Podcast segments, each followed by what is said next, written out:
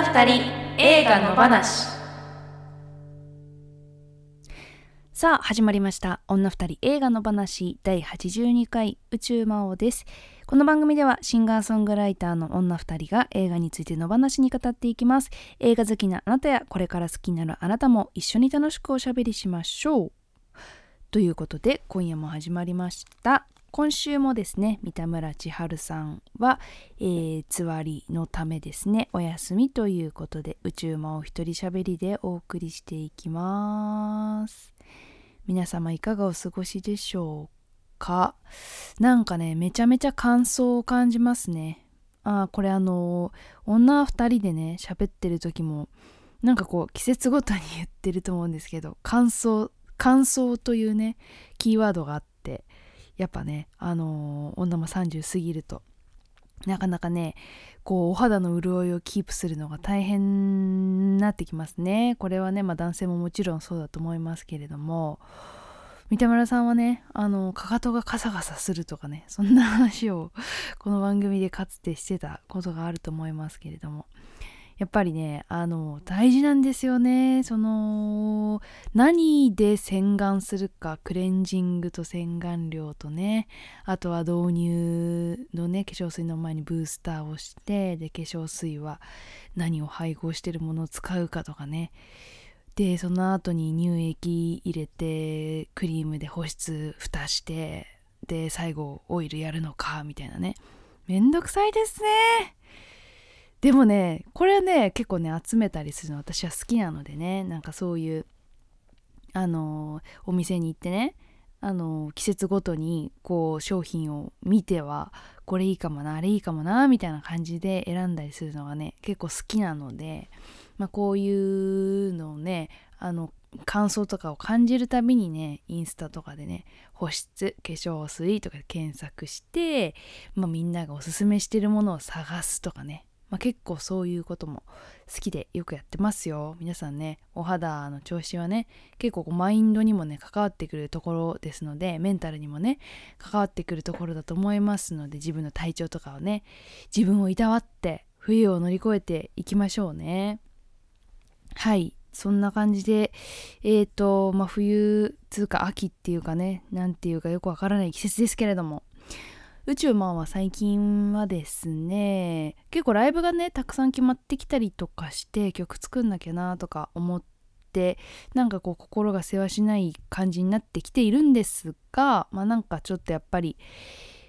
インプットもねいろいろして同時にしていきたいなと思ってるんでネットフリックスでね「真夜中のミサ」っていうドラマシリーズをねちょっとね見始めましたね。あのーこう人口が数十人しかいない島に、えー、とちょっと訳ありな息子がね帰ってくるわけなんですけれどもまあその家族がね熱心に、まあ、教会に通うようなお家でというかまあ島全体でそういう日曜日は教会へみたいな習慣があるような場所なんですけれどもまあそこでね徐々にちょっと奇怪な事件が起き始めるみたいな。なんかその辺をねちょっと私は見始めたばっかりなんですがあらすじを見て、えー、そういうことが事件が起こったところまで見ましたね。なんかでもね最初からなんかね様子が変だなって思うところがところどころあってこれがねあどうやらちょっとつながってきそうだなみたいなのがあってなんかね人物がねの何て言うかねあの造形が変なんですよね。何て言うんだろう。あのメイクしてんなっていうそののが分かって1話で。なんでこれこういうメイクなんだろうなっていうふうに思ってたんですけどあもしかしたらこうかもなみたいな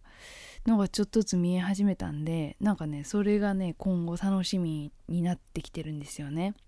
多分何言ってるかわかんないと思うんですけども私もまだ見始めでねよくわからないとこが多いんですがちょっとこれをねしばらく見ていこうかなと思っているような感じです。皆さんは最近何見てますか？面白いんだったら教えてください。えっと、番組にいただいたメールをちょっと紹介します。えっと、ピロシキさん、いつもメールありがとうございます。えっと、ピロシキさん、ね、あの、この番組の文字起こしをね、ちょっと前からやってくださってたんですけれども、近況をちょこちょこね、メールでいただいておりまして、まあ、この番組でもちょこちょこ紹介したりもしておりましたけれども、なんとね、ノートをね、公開してくださったようです。で第1回「パラサイト」を公開してくれてるみたいですね。であのこちらの URL をねあの女2人が野放しの SNS の方でもちょっと公開させてもらおうと思いますのでぜひぜひねあのラジオを聴いている時間がないよとかねなかなか聞けないよとかね文字の方が分かりやすいよとかねあの耳が聞こえない人とかねそういう人にもねあのこの番組で喋ってることをね、まあ、見てもらいたいっていうね思いがあったのでピロシキさんにやっていただいたこの文字起こしをぜひね読んでもらえるといいかなと思います。でもね第1回目だしねまあ全体的にそうですけれどもそんなに胸を張って人に何て言うか聞いてくれって言えるほどのことは喋ってないっていう自覚はすごくあるわけなんですけれども何て言うかそのやっぱただ感想を喋ってるだけだからねっていうところはあるんですけれどもまあねあのこれに面白さを感じてくれる人が一人でもいたらいいなということでピロシキさんにこういった形でねあの少しでも広がる形を作ってもらえて嬉しいですね。ありがとうございます。ちょっとそのうち近いうちに、えー、必ず SNS 等でアップしていきたいと思いますので、えー、皆さんこちらもちょっと読んでみてください。ピロシキさんありがとうございます。女二人映画話。では今夜も、えー、っと本編の方に行ってみたいと思います。毎週一つの作品を取り上げて語っていきます。今週の作品はリドリー・スコット監督最後の決闘裁判。女が二人集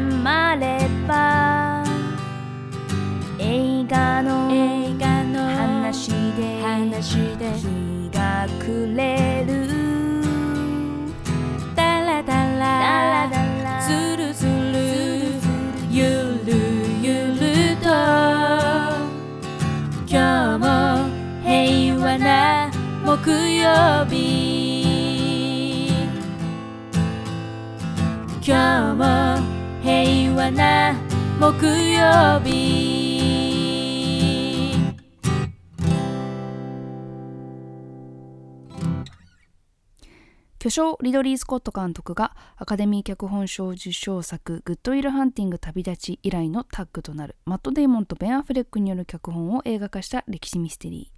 ー。1386年100年戦争さなかの中世フランスを舞台に実際に執り行われたフランス史上最後の決闘裁判をもとにした物語を描く。騎士カルージュの妻マルグリットが夫の旧友ル・グリに乱暴されたと訴えるが目撃者もおらずル・グリは無実を主張。真実の行方はカルージュとル・グリによる生死をかけた決闘裁判に委ねられる。勝者は正義と栄光を手に入れ敗者は罪人として死罪になる。そしてもし夫が負ければマルグリットも偽証の罪で火あぶりの刑を受けることになる。人々はカルージュとル・グリどちらが裁かれるべきかをめぐり真っ二つに分かれる。キリング・イブでエミー主演女優賞を受賞したジョディ・カマーが女性が声を上げることのできなかった時代に立ち上がり裁判で戦うことを決意する女性マルグリットに扮したほかカルージュをマット・デイモンル・グリをアダム・ドライバーカルージュとル・グリの運命を揺さぶる主君ピエール博をベン・アフレックがそれぞれ演じた。2021年制作アメリカ。はい。えー、っとそうですよね。マット・デイモンとベン・アフレックってなんかそのもともとグッドウィル・ハンティングの、えー、脚本を書いたことでねこういった、えー、ハリウッドの世界にね入ったっていうそのエピソードはすごく有名でで2人がものすごくとにかく仲がいいと今でも親友であるっていうことも有名なエピソードとしてあるので今回私ねマット・デーモンの存在しか認識してなかったんですけどそのピエロ博が出てきた時にあベン・アフレックじゃんってなってあこの2人が出てこの2人が脚本を書くっていうことはなんかそこにもすごくメッセージ感じるなっていうかなんかその男同士の友情っていうかねなんかそういうものも映画の中に要素としてはあるのでなんかそこのね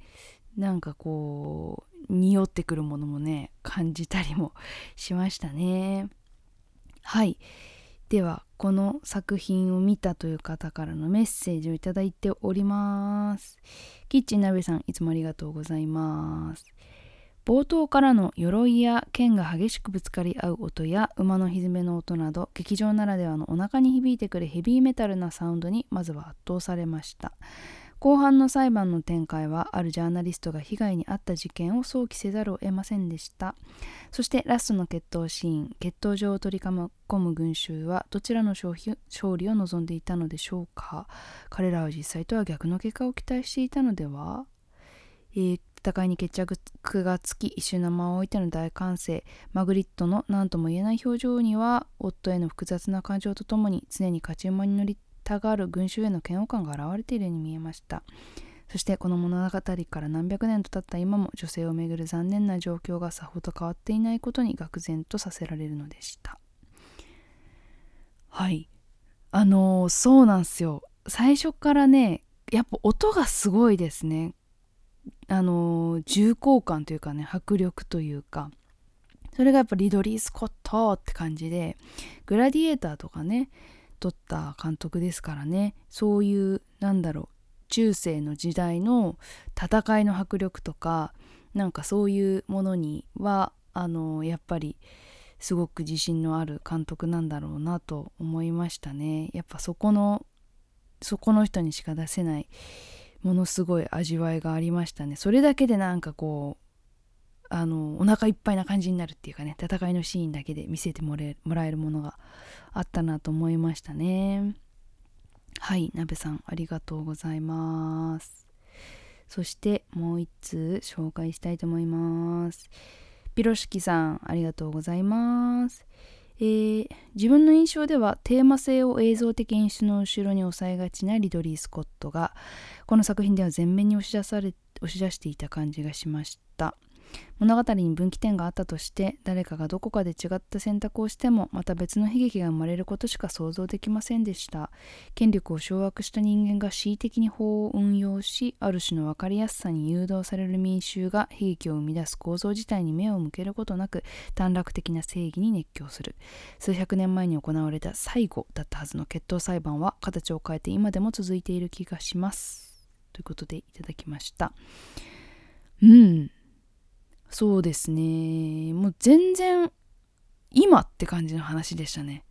もう今に置き換えが可能なことばかりでまあそういうふうに演出してるんだと思いますけれども。その分かりやすさがねえー、リドリー・スコットさんってこういう風な演出するんだってちょっとねあのなんとなく意外に思ったところではあったんですよね。リドリー・スコットの映画私多分あんま見たことないんですけどなんかその昔昔っていうかもう長いことハリウッドで活躍しててもうすでに名作と呼ばれるものが何作もあるような人がね最新作を作るってなった時にそのメッセージっていうものが先に出るよりもその自分のキャラクターというかね演出のキャラクターみたいなものがこう見えてくるというかねなんかそういうところがあるのかなってっていう印象があったのでこういう監督には。全然ねだからあのピロシキさんが言うようにその演出ではなくてそういうメッセージの部分がすごい見えてきたなっていう風なことは感じましたね。あのこの番組この配信ではアナをね前にとあのおしゃべりしたんですよね。アナっていうえーと、リュック・ベッソンの映画を結構前に取り上げたんですけどリュック・ベッソンさんもかつてねそのレオンとかニキータとかをね撮って名作を撮ってなんか私の中ではこう似たような雰囲気を持ってたんですよねアクションでっていう人でそういう監督の同じようなカテゴリーの中に入ってたんですけどもやっぱ全然違うなと思ったんですよね。その現代へのアップデート感というかこう時代へのこう見極めっていうかねちゃんとその辺がどう表現してるのかなっていうところはやっぱ今の私が見るとすごく気になるところではあるんですけどもリュック・ベッソンさんとやっぱ全然違ったなというのはすごく分かりましあ思いましたね。はいメールありがとうございます。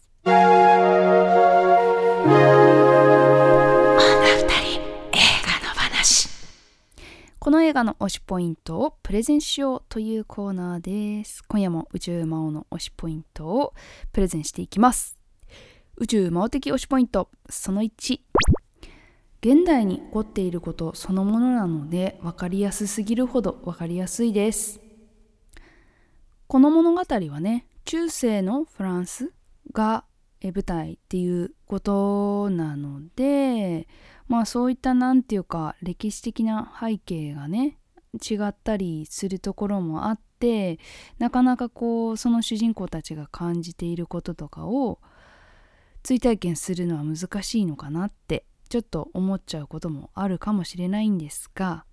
この物語の構造はですね本当にもう現代社会で起きていることともう本当に同じことがね画面の中で起きていることなのでまあそういったことをねすごく実感できる映画です。でプロミシング・ヤング・ウーマンをねこの配信でも取り上げた時にもお話ししたんですけれどもあれもかなりその性被害を受けた人から見た目線っていうことでかなりねはっきりとメッセージを言っていたはっきりと表現してはっきりと言葉にして訴えていた映画だったんですがこの映画もねそれに通じるものがあるなと思ったんですね。でやっぱりその昨今の映画はそういう部分はすごく多いと思ってるんですね私は。結構ちゃんと言うっていうかちゃんとメッセージを前に出すっていうね。その物語の中の出来事とかキャラクターとして消費するんじゃなくてそれをある程度批判的な批評的な目線で捉えてでそれに対してこうしていくべきだろうとかこういう考え方を持っているとかっていうことをこの作り手の方がどれだけ意思を持っているかっていうことがすごく映画の中に出てくるっていうね。そういう映画がやっぱり今は多いなと思っています。で私はその傾向はすごい大歓迎でなんかみんなが曖昧にしてきたことをちゃんと表現の中でも言えるんだっていうね映画とか音楽とか、まあ、その他いろんな表現手段がありますけれどもそういうエンタメの枠の中で人を楽しませることと同時にそういう世の中で問題になっていること人が苦しんでいることとか解決していかなければならないことについてちゃんとメッセージを発信できるしかも面白いっていうことが両立できるんだよっていうところに今の表現の面白さがすごいあると私自身は思っていますね。でまあこの映画も本当にそのあのマルグリットっていうね、えー、カルージュの奥さんが、えー、カルージュの友人であるルー・グリに、えー、乱暴されるということで、まあ、その決闘裁判が行われるっていうところまで描かれるわけなんですけれどもその被害に遭った女性がね声を上げたらどんな反応が世の世の中から返ってくるのかっていうものがですねもう本当にね手に取るように分かってしまうというかこれを彼女が声を上げたことでどういう目にこの後この子この人がねこの女性がどういう目に遭っていかなきゃいけないんだろうっていうことがもう考えるだけで本当にもう想像するだけで辛いようなことをねその映画の中で彼女は仕打ちを受けていくわけなんですけれども、まあ、それは本当に今の世の中でも同じことが起きていて例えばその被害に遭ったということを夫に言って夫でさえそれは本当なのかお前は死ぬ気で抵抗したのかとかねそういうこと言われてあのその被害を受けた側がに非があるような言い方をまずされるそういう反応をまずされるっていうことって本当によくあることでやっぱ私が今の世の中に生きててもそういうふうにどっかで思ってしまっているこういうふうなこういうさらに二次被害三次被害っていうものがあるだろうなっていうことでを簡単に想像できてしまうわけですよね今の世の中でも。っていうことがねなんかどれだけその今も昔も女性たちを苦しめてきたのかっていうことをね想像するとねもう本当に同じだなっていうのを思ってしまうようなところがありましたね。まあそういうふうに全てのことがそうなんですね。あのそういうふうに被害を受けた側が何かをその被害を告発してその被害に対して正当な処罰だったり対応を求めているだけなのにこんなに辛い目に遭うっていうことがね描かれていくので、まあ、そこはねやっぱり私たちは何か感じなくちゃいけないところだと思うんですよね。というのをがまずやっぱりこの映画を見て安心したところっていうかちゃんとこういう描き方をしてくれてよかったなと思ったところでしたね。はい。推しポイントその1でしたが、まあ、結構やっぱ私の目線から見るとそういう風な目線になっていくので推しポイントにもちょっと近いところはありますけれども次に行ってみたいと思います。宇宙魔王的推しポイントその2物語の語り口に面白さがあります。この映画のその物語の構成展開がねあのやっぱり私たちの感情に訴えかけてくる部分としてすごくあのいい手法だなと思いました。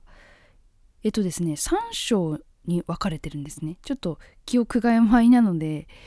間違ってるかもしれないんですが3章だったと思うんですが3章に分かれてるんですよ映画全体が。でまず第1章目は、えー、カルージュマット・デーモンの目線で描かれてます。で第2章目がアダム・ドライバー旧友のル・グリの方の目線で描かれてます。で第3章の最後がその被害を訴えたカルージュの妻のマルグリットの目線で描かれているんですね。でこの流れで同じ出来事が大体同じような出来事が描かれていくんですがその視点がね3つあるんですよね。でそれぞれで全然見え方が違う？特に1と2と3最後のマルグリットの目線その差がねすごく違うんですねその男性の目線と女性の目線と。っていうところにこうハッとさせられるところはすごく多いんじゃないかなと思いました。1と2はね正直ありがちっていうかねこの感覚でこれまでは映画を作られていたんだなと思いました例えばリドリー・スコットさんの映画もそうだと思うんですけれども、まあ、そういった男性目線の、えー、男性中心の権力主義の目線から描かれた、えー、目線だったんだなってことが最後を見るとすごくよくわかるんですね。その権力に執着している男たちによってそれに振り回されてきた立場の弱い人たちの目線なんですよね。でそのそういった権力主義の世界のいびつさだったり滑稽さだったりってことが見えてくるんですよね。それがねすごくうまいなっていうか何て言うんだろうあこなんて言うんだろうなそのリドリー・スコットさんのフェーズだし私たちのフェーズのこう階段を上ってきた感じがすごくありましたね。こういう目線で物語も作ってきたんだよねってで今はその第三章の目線にやっと入れてきたんだなっていうのが私としてはすごくねあのいい良かったなって押せるなと思ったポイントだったんですよね。でそうやっぱだから人も表現もちゃんとアップデートされていくっていうかできるんだなっていうことに希望を感じましたね。うん、物語としては本当にね何て言うのかな。もちろん史実ですしうーん何て言うのかな。分かりやすいハッピーエンドだったりとか分かりやすい結末ではないんですけれどもなんかこう表現とか表現者のその今後っていうか未来とかっていうことに関してはすごく希望を感じた部分はありましたね。うん、だからこれは12とその後に3章があるんですがそこですごく何かを気づける人は多いんじゃないかなと思いましただから1ともあのおすお寿司ポイント1ともつながってるんですけれどもそうやってその12だけじゃ分からなかった見えてなかった世界がこれまであったんだっていうことがはっきりと 3, 3章の部分で表現されたなと私は思ってすごくね何て言うか始まったなっていうかもうこのフェーズに入ってんだなっていうことにすごく、うん、心強さを感じたところはありましたね。はい推しポイントその2でした。二人の話今夜のコーナー。主人公への指針女二人からこの作品の主人公への超勝手なメッセージを送ろうというコーナーです今日は宇宙魔王から主人公のマルグリットへメッセージがありますえー、マルグリットさんのまあ史実なのでね全部実際にいた人物なわけじゃないですか。で最後にですね映画の最後にマルグリットさんのその後についての、えー、センテンスがちょっと出てくるわけなんですけれども、まあ、それを見て思ったことはですねマルグリットさんどうか自分の人生を生きれていますようにということを思いましたね。ん、なんかこうねネタバレになるじゃなると思うんですが、まあ、史実なのでねもう事実としては終わったことなんですけれども、まあ、その最後の決闘裁判が終わってでマルグリットはその偽証の罪を逃れることができたわけなんですけれどもそれでもね表情は全然晴れてなかったんですよね。あの表情はでも実際にああいうことだと思うんですよ。いくらね勝った負けたあのどっちの名誉だどっちの負けだっていうことをそういった権力主義のね中で語っていくとそういうことがまあ、中心の話になっていきますが実際にその被害を受けた人の心の中はねずっとその事件は終わらないわけですよね。一生。一生その傷を負って生きていくのはその本人だけなんですよね。っていうことが、まあ、最後のシーンでもすごくよくわかるんですがでもねそのその後のね人生について一言添えられていたのを見てうーんなんかいい人生だったなって思ってもらえるところがあったらいいなって思いましたね。やっぱりそういう被害を受けた人が悲しい人生で終わってはいけないっていうね表現の中でもそういう人たちがちゃんとハッピーな人生を送れてるっていうことをちゃんと見せていこうっていう動きもねありますからそういった部分であの一文は必要だったなと思いましたね。でその映画の中でも途中のストーリーの中でも第3章かな？マルグリットの目線の中で、えー、その夫がねなんかどっか戦争行って人殺してる間にですね自分はこの城を守らなきゃいけないということでその財政を立て直し荒れた農地を立て直しそして家畜のね育て方も見直してこう整えてこう城をね守ってるわけですよね。その時のマルグリットのまあなんと生き生きしてることか夫のいない生活をね自分でこう自分の選択をして自分にの仕事をするっていうことの何て言うか誇らしさというかそういうものを徐々に取り戻していくマルグリットの姿が描かれていてなんかそこに彼女のやりたいことだったりとか彼女自身のその本当の部分がね描かれていたんですよね。なのでその決闘裁判の後も彼女がそういった自分の人生を、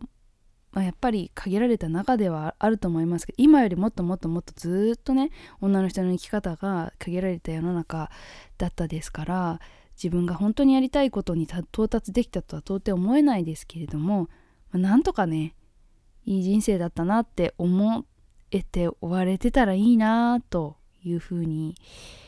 ラストを見て思いましたね。うん、なんかそういったところで私はやっぱりマルグリットの気持ちをすごく想像したし人生をすごく想像したしその目線は第2章までだったら絶対得られてなかったと思うので第3章があったことであこういう女の視点の歴史の解釈っていうそういうジャンルだなってそういうジャンルがもっともっと出てほしいなっていうのをすごく思った。そんな映画でしたね。はい、えー、主人公への指針でした。エンディングです。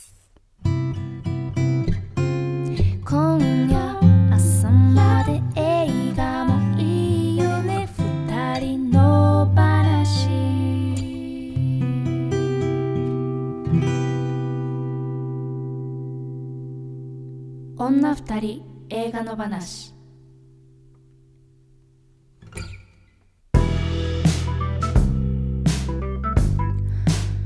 あの、この映画はねマット・デイモンとベン・アフレックがこうね書いた脚本でなおかつ2人が映画の中に出てきてでこうちょっと敵同士みたいなね感じで描かれる部分もあったり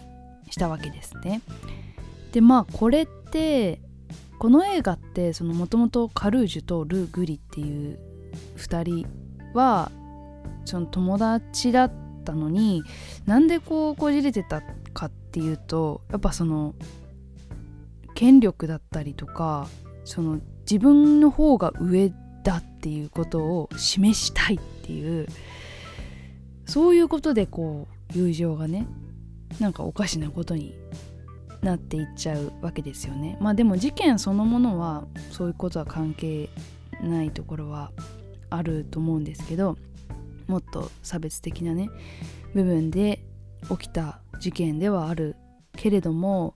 その2人の関係そのものをとってみるとその仲良く仲悪くなる必要がない2人だったのに仲良くなってしまったのはそういう自分の力っていうものに固執してしまった結果なんじゃないかなというのを思いましたね。でもまあその親友だっていうか友達のね妻を暴力振るうっていうこともそういうことの一つはありますよね。支配欲というかね。俺の方が上っていうことで相手のその持ち物のようにね妻のことを考えていた時代ですからその持ち物を自分のものにしたいっていうねそういう部分での行動だったっていうのもあるかもしれないですしね。だからそういうのが何て言うのかなそのマット・デーモンとベン・アフレックがそのいつまでも仲良くしていられるところっていうのはやっぱそういうところの執着っていうものをもう一通り通り抜けた2人だからこそ今仲良くまた一緒にやれてるんじゃないかなというのは思いますよね。まあ、でもやっぱハリウッドにいたらそういういろんなね欲だとかっていうものにこうなんだろう惑わされて身を滅ぼしていく人もたくさんいる中でまあ、彼らもそういう時期もあったでしょうけれどもこうやってねその昔の友達と一緒に映画が作れるとか最高じゃないですか。そういうことがねうんやれるっていうのはやっぱりそういう何て言うのかな力に固執しないっていうことがすごく人間関係の中でもねすごい大事なことなんじゃないかなって思ったりしましたね。だからなんかその男同士の友情っていうのがそうやっていい感じで語られるのと同じように女同士のそういうものもねもっともっと出てきてほしいなと思ったりもするんですよね。うん、なんか今後そういうような関係性っていうものが物語やねその周辺の中で見られるようになったらいいなというのは思いましたね。はいということで今回もいろいろな思いが溢れ出てしまいましたけれども皆さんぜひこの映画劇場で見てください。とにかく音がすごいですからね。それは劇場でしか味わえませんからぜひ見てください。はい。次回の映画ですが次回11月4日配信分はですねこの映画にしました。コーキー・ゲドロイス監督ビルド・ア・ガールです。えっとこれはですねえっと音楽ライターになるために、えー、奮闘した少女の青春ドラマという感じでねブックスマーダのの主演のビーニー・フェルドスタインさんがね主演してるってことで絶対笑えるしうん絶対面白いと思ったのではい期待を込めてこの映画にしてみました。皆さんもぜひこれ見たら感想をください。お願いします。えー、この番組ではあなたからの感想やご意見をお待ちしております。この作品を扱ってほしいなどのリクエストも大歓迎ですし過去回の感想はいつでもお気軽に送ってください。メールを採用させていただいた方には2人の話ステッカーをお送りしますので住所と本名も忘れずにお願いします。メールアドレスは2人の話 gmail.com です。この番組はポッドキャストと YouTube で聞けます。お好きな聞き方でどうぞ。YouTube の方はコメントやチャンネル登録グッドボタンをお願いいたします。Twitter、Instagram やってますのでフォローお願いします。えー、ハッシュタグ2人の話で感想をぜひつぶやいてください。結構よく検索するので、えー、つぶやいてくれたらすかさずいいねを押しに行きますのでぜひつぶやいてください。そして、えーと、この本編を配信した後にさらに喋り足りないことを女2人映画裏の話として喋っています。えー、毎週月曜夜8時に女2人映画の話のノートに音声配信中でこちらを一つ100円で購入していただくと聞くことができます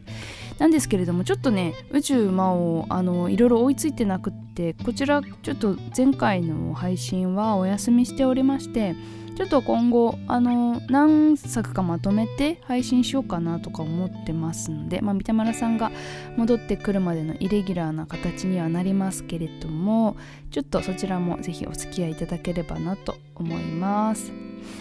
えー、宇宙魔の告知も最後にちょっと聞いてください。えっ、ー、と、映画のトークライブに誘っていただきました、逃げた女の、えーと上映会トークライブです、えー、水戸ですね。水戸のミネルバというカフェでやります。11月20日ですのでぜひ皆さん遊びに来てください。チケット発売中です。そしてライブもね結構やってます。えっ、ー、とねあのー、12月はね仙台に行くことになりました。12月12日は仙台の仙台コーヒーというところで堀下さゆりさんとツーマンライブやりますのでぜひお近くの方は遊びに来てください。めちゃめちゃ素晴らしい会場とめちゃめちゃ素晴らしい共演者の、えー、堀下さんとやりますのでぜひ遊びに来てください。私も久しぶりの仙台楽しみです。えー、そしてですね、えーと、三田村さん三田村千春さんの、えー、マーキング引き続き発売中ですので聴いてください。ガンガン。音楽をね、えー、CD を買っていただくなりサブスクを再生していただくなりぜひぜひよろしくお願いします。来週も木曜日の夜どっかの時間で配信します。ぜひ聴いてください。ここまでの相手は宇宙魔でした。さようなら。